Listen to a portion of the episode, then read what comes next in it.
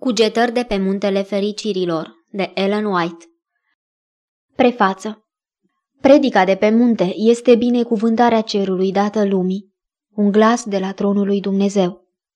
Ea a fost dată omenirii spre a-i fi legea datoriei, lumină din cer, speranță și mângâiere în mijlocul greutăților, bucurie și alinare în toate pribegiile și peregrinările vieții.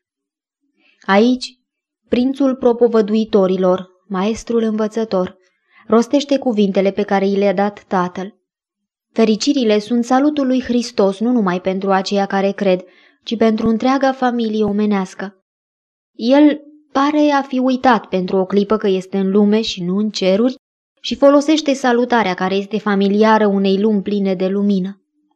De pe buzele sale se revarsă binecuvântări ca izbucnirea unui șuvoi de viață îmbelșugată, de multă vreme stăvilit.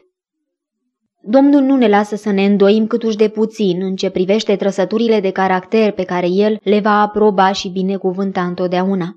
El își întoarce privirile de la ambițioșii favoriței lumii acesteia spre aceea pe care ei i-au dezmoștenit, numindu-i fericiți pe toți aceia care primesc lumina și viața. Celor săraci cu duhul, celor blânzi, celor smeriți, celor întristați, celor disprețuiți celor prigoniți.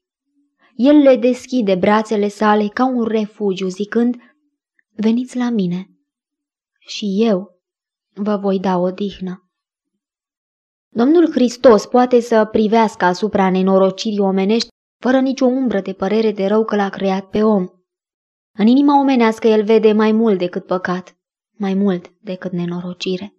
În nemărginita sa iubire și înțelepciune, el vede posibilitățile omului, înălțimea la care acesta poate ajunge.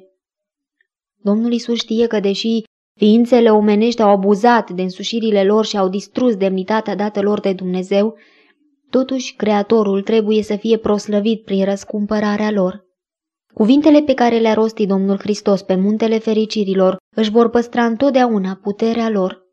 Fiecare propoziție este un juvaier din tezaurul adevărului.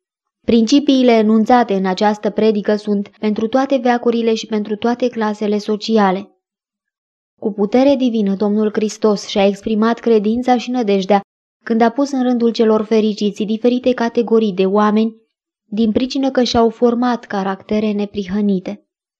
Trăind viața dătătorului vieții prin credința în el, oricine poate ajunge ținta înfățișată în cuvintele sale.